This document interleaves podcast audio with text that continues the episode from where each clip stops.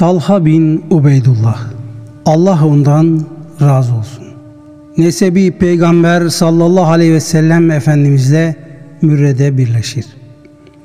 Uhud cenginde sahabenin bir kısmı bir yanlışlık yüzünden geri çekilmek zorunda kaldı. Sonra hepsi geri geldi.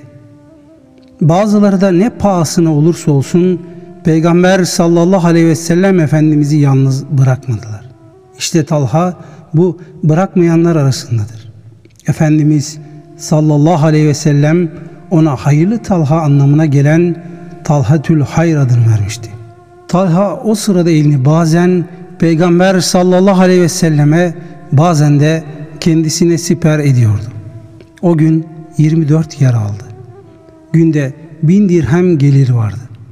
Bir gün kendisini mescide götürecek elbiseye muhtaç olduğu halde onu almayıp yüz bin dirhem sadaka verdi. Şöyle buyururdu. Evinde altınları ile sabahlayan kimse ilahi kuvvet ve kudretin cahilidir. Allah tarafından başına inecek tokmağın ağırlığını kestiremez. Evinde altınları olduğu gece onları dağıtmadan uyumazdı. Cemel vakasında öldü. Hicri 36. Miladi 656 yılında. Kabri Basra'dadır.